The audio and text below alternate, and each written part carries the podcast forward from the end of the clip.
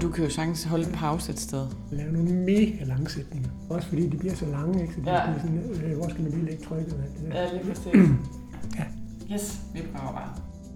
Der er spænding i sejladsen. Det er Kanadas floder og Kongos katarakter en miniatyr. Gudenåen er blevet sommerkået efter sin rolige tilværelse i Visingårds grønne enge, og den er lunefuld som en ung plag. Snart flyder den ganske stille og roligt under høje skrænter, til synlædende tænkende på alt andet end pjank, for så pludselig at styrte ud i den vildeste karavs omkring det næste hjørne. I 1935 hopper den berømte eventyr og rejsejournalist Hakon Milke ned i en kano og sejler sammen med sin kone hele turen på Gudnåen fra Tørring til Randers. Det er en fortælling, der bliver udgivet i små rejsebeskrivelser i Jyllandsposten, og som senere bliver samlet i bogen til søs gennem Jylland. Det er, jo, det er jo fuldstændig samme koncept, han bruger, øh, om det er Gudenåen eller Amazonas. Altså det, er, det er den der øh, fascination af landskabet. I den her podcast kan du komme med på samme tur, når jeg i selskab med historieeksperter, arkivarer og med Hakon Milkes nulevende slægtninge undersøger, hvordan man kan finde eventyret lige i baghaven. Og her i indledningen var det altså Peter Milke, Hakons nevø, som læste en lille bid op fra bogen. I det her andet afsnit af serien, der skal vi også med Lis Tarlov fra Silkeborg Arkiv en tur op på Sukkertoppen. Et naturskønt område, som Hakon Milke også besøgte på turen gennem Jylland. Altså han er jo globetrotteren. Han vil gerne hen et sted, hvor ingen andre har været, eller kun få kommer. Mit navn er Lene Grundborg Poulsen, og du lytter til Globetrotteren på Gudnåen. Farlig ekspedition startes. Det er overskriften på det kapitel i Hakon Milkes bog til Søs gennem Jylland, hvor han indleder eventyret på Gudnåen. Hakon Milk han starter rejsen ved Gudnåens udspring med godt humør og sprogligt overskud. Og her skriver han blandt andet. Jeg har været til barselskilde hos Gudnåen. I morgen sætter vi vores båd i vandet og følger dens barndom, dens ungdom og dens manddom helt igennem til Randers. Det glæder vi os vanvittigt til.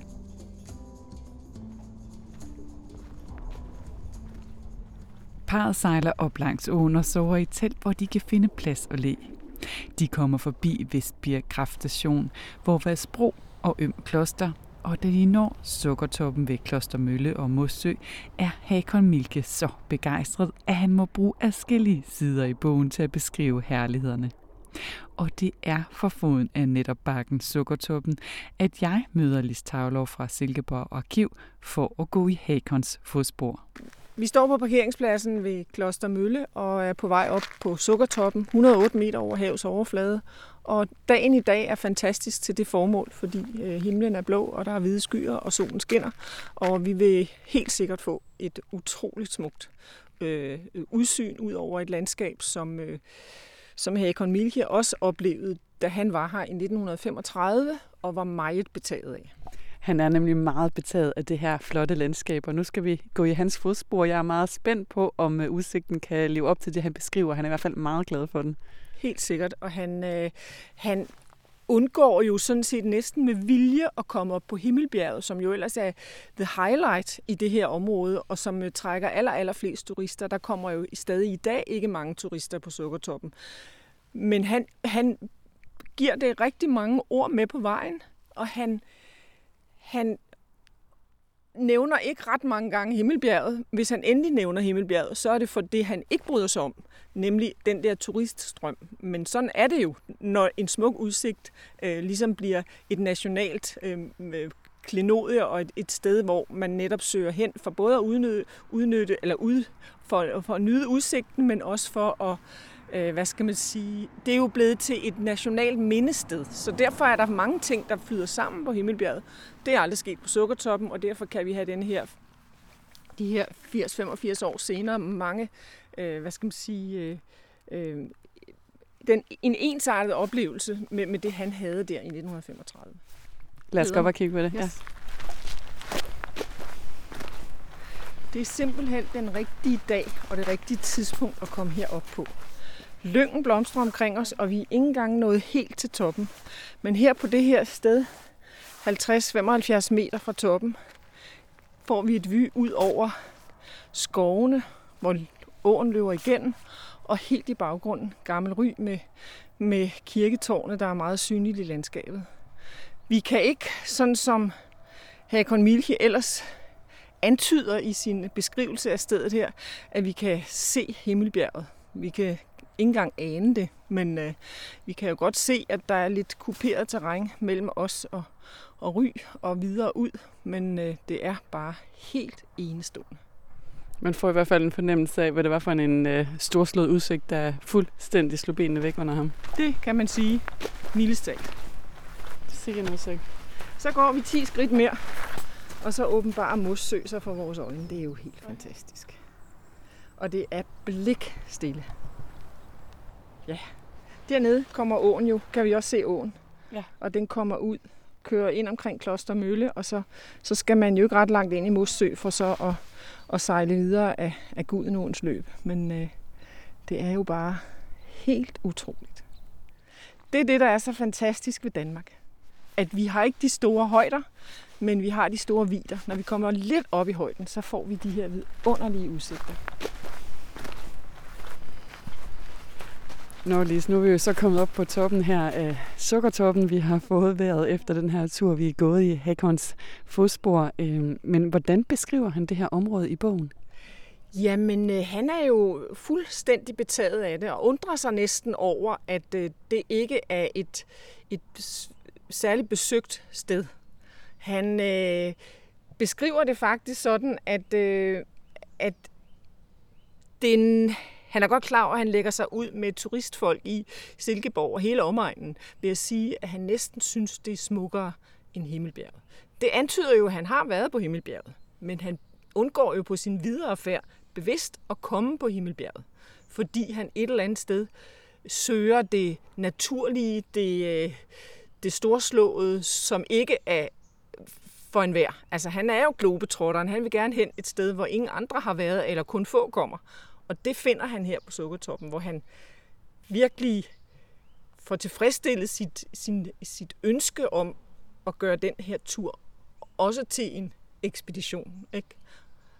Om andre kanofarer øh, så faktisk, der læser bogen her og tager afsted på den baggrund, så også går op på Sukkertoppen. Det ved jeg ikke, men da jeg var på tur med mine børn i kano, øh, så gjorde vi også hold her. Og det var jo så noget, jeg så oplevede, da jeg læste bogen, at, at øh, det, det, det gør man måske nok, fordi man i dag i hvert fald får information om, at sukker, og det vidste jeg så også, at sukkertoppen var øh, unik og storslået. Øhm, og vi kom hertil, ligesom Hakon Milke, hvor vi havde haft rigtig dårligt vejr, ligesom han også har. Det regner, og jeg tænkte meget på, at det telt, han har haft, det har været et tyndt bomuldstelt, så de må have været våde fra inderst til yderst. Han klager sig også en lille det, smule. Han klager sig en del. Vi havde mere moderne udstyr, og var jo bare forkommende, og det var koldt, og det blæste, og det regnede.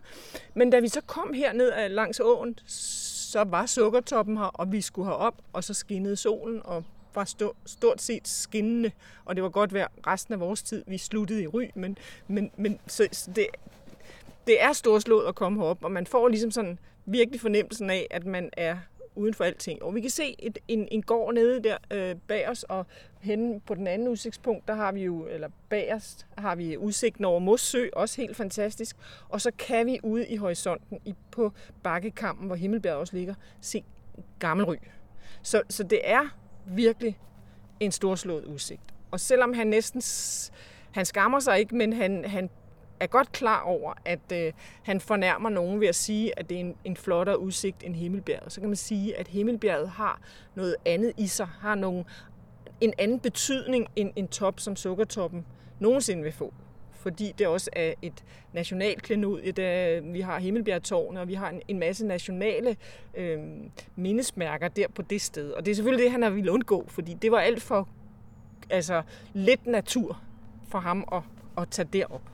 Så, så, så det er helt bevidst, at han udser sig det her sted, og han øh, bliver jo, tager jo herop blandt andet på anbefaling af en, en gammel lærer, han møder på, på turen øh, ikke langt herfra, som siger, at man kan ikke sejle her forbi uden at komme op på Sukkertoppen.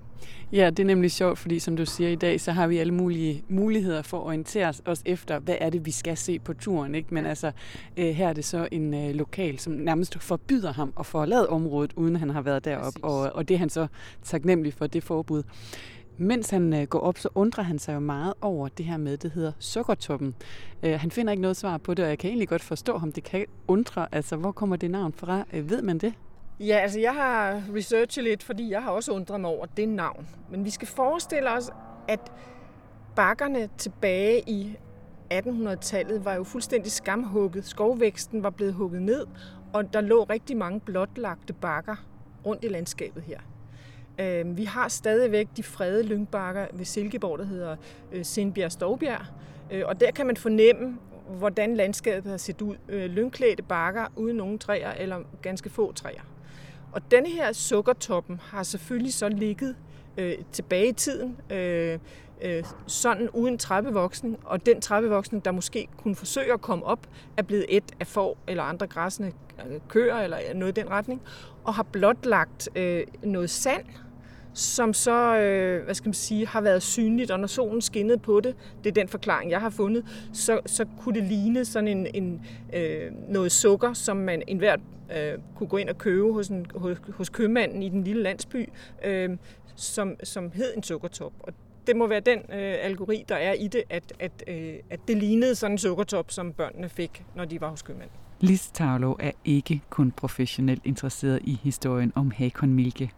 Som så mange andre børn af 60'erne er hun stødt på hans rejsebeskrivelser, fortællinger og film, som dengang gjorde et stort indtryk på hende. Jamen, jeg er fascineret af Hakon Milke, fordi han, øh, han er den store globetrotter. Han er nok den, der ligesom som bringer verdens mærkelige steder og folk til Danmark og til læserne. Han er jo journalist øh, og er tilknyttet både Jyllandsposten og senere hen også Familiejournalen, så han når jo ud til et bredt publikum. Og hvad han skriver, bliver gengivet i bøger. Og da jeg var barn, der i, i 60'erne, der stod hans bøger simpelthen på biblioteket. Jeg tror endda på børnebiblioteket. Og jeg har slugt hans øh, spændende beretninger om... Øh, hvor han rejser ud til Afrika og til Sydamerika og sejler op af Amazonas og ind i junglen. Og det, det er virkelig sådan en, en mand, der har formået med sit meget ordrige sprog at bringe verden til, til et barn i 60'erne. Og han laver jo også film, så Statens Filmcentrals film var også noget, der sådan blev vist i øh, den folkeskole, jeg gik i i hvert fald. Så, så jeg, jeg kendte ham og blev noget overrasket over at opdage, at han faktisk jo så har lavet en pangdang, men med Gudenåen som tema, hvor han starter op med at finde, øh, starter op med at finde øh, udspringet af Gudenåen og Skjernåens øh, kilder der, og så sætter han sig for at sejle. Og, og, og jeg har læst bogen fra ende til anden for ligesom at opleve ham igen, som jeg gjorde, da jeg var barn, og han, det, er jo, det er jo fuldstændig samme koncept, han bruger, øh, om det er Gudenåen eller Amazonas. Altså det, er, det er den der øh, fascination af landskabet, øh, naturen og, og, og, og hele det der med så at snakke med folk. Det gør han jo også i bogen. Han, han, han gør næsten lige så meget ud af sejladsen på åen, som øh, at,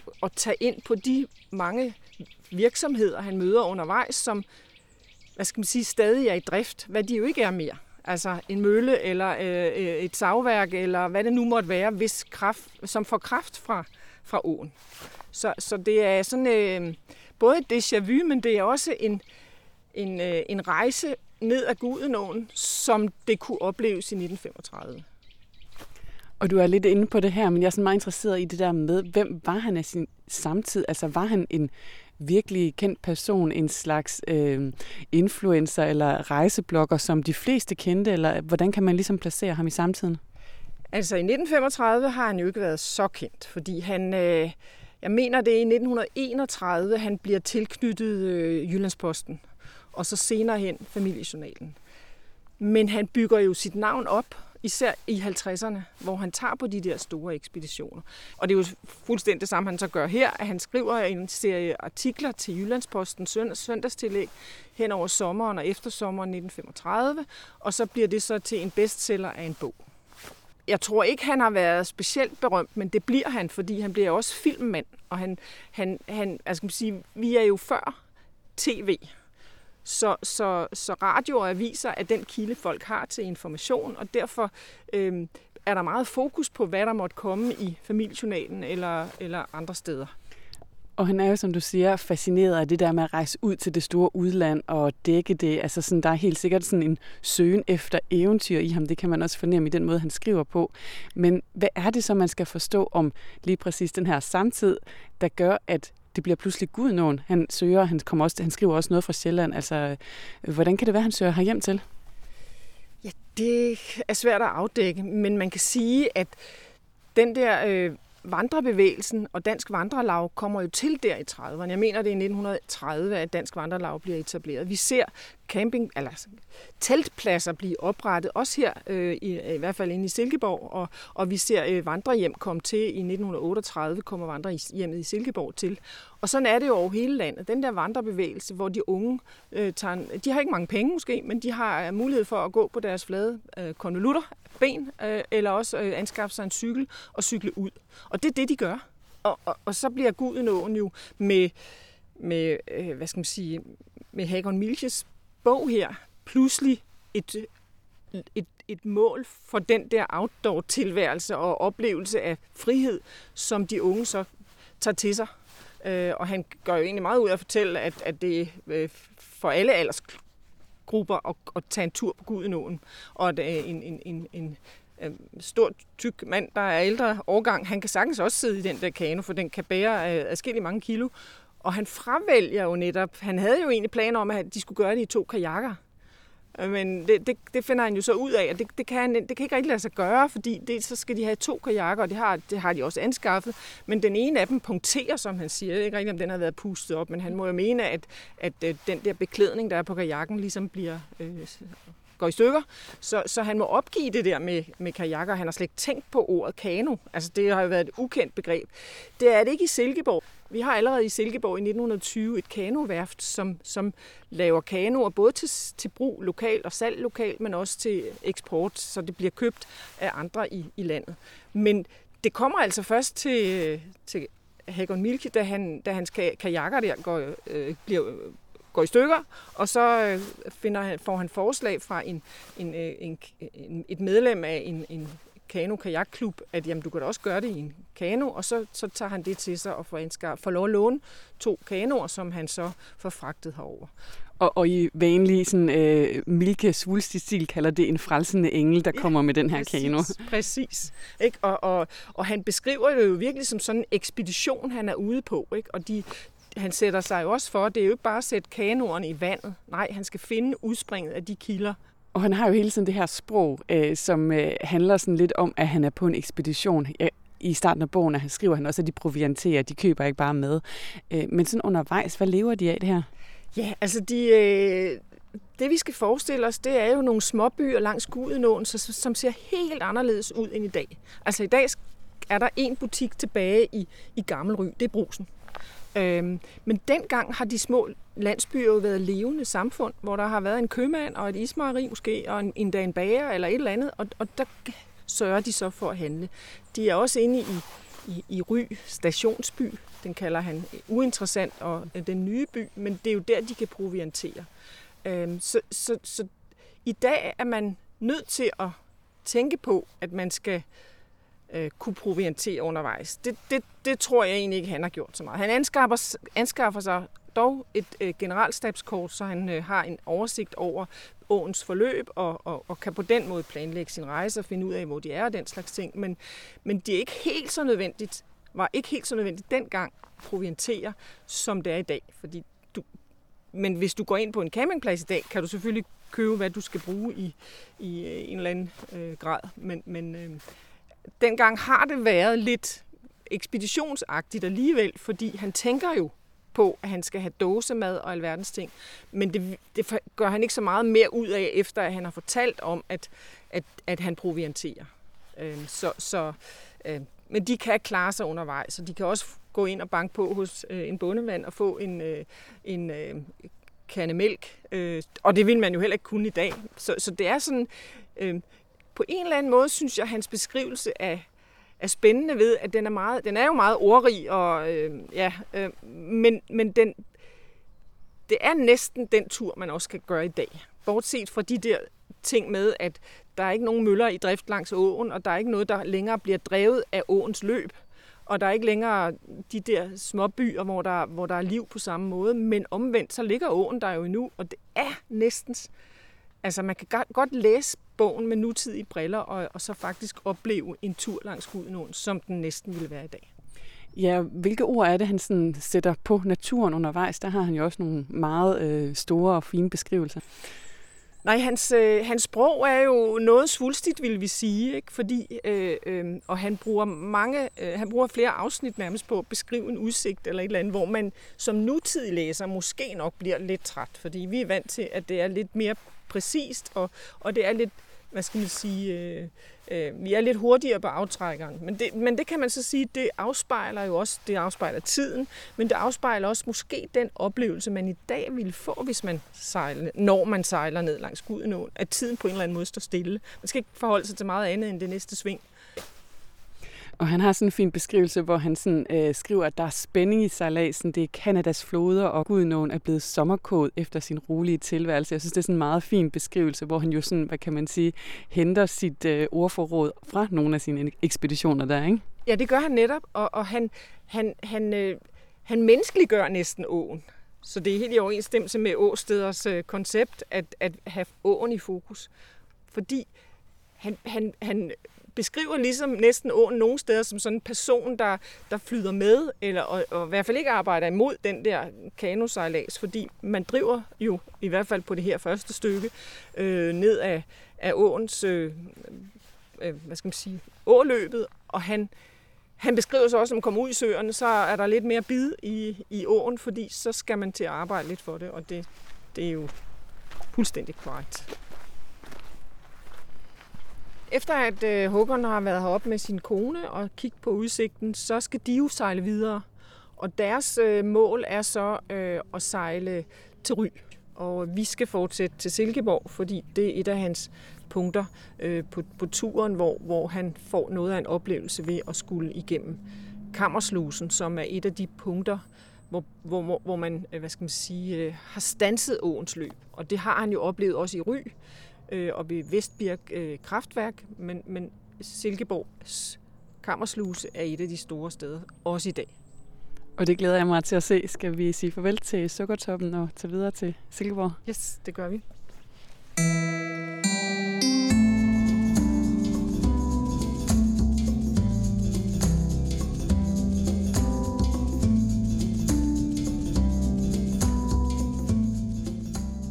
Har lyttet til andet afsnit af podcastserien Globetrotteren på Gudnåen.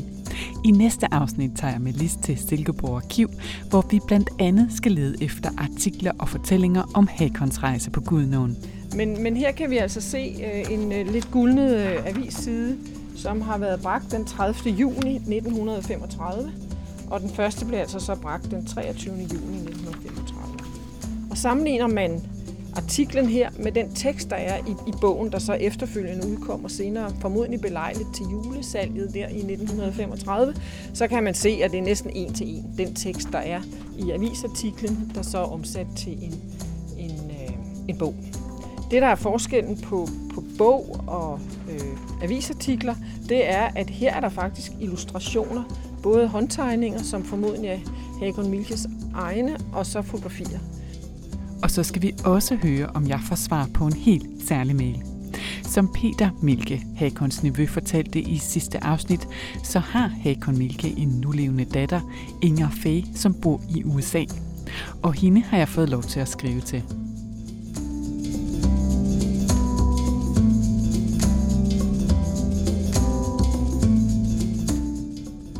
Kære Inger, jeg har fået din mail af Peter Milke i Viborg, og jeg skulle hilse mange gange. Jeg er journalist og vi at lave et podcastprojekt om netop Hakons rejse på Gudnåen. I den forbindelse har jeg interviewet Peter, og jeg vil høre, om du også kunne have tid og lyst til at deltage i et interview om din far, og hvordan du husker ham.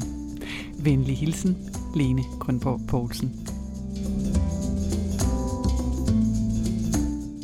Og så er der kun tilbage at krydse fingre for, at der kommer et svar.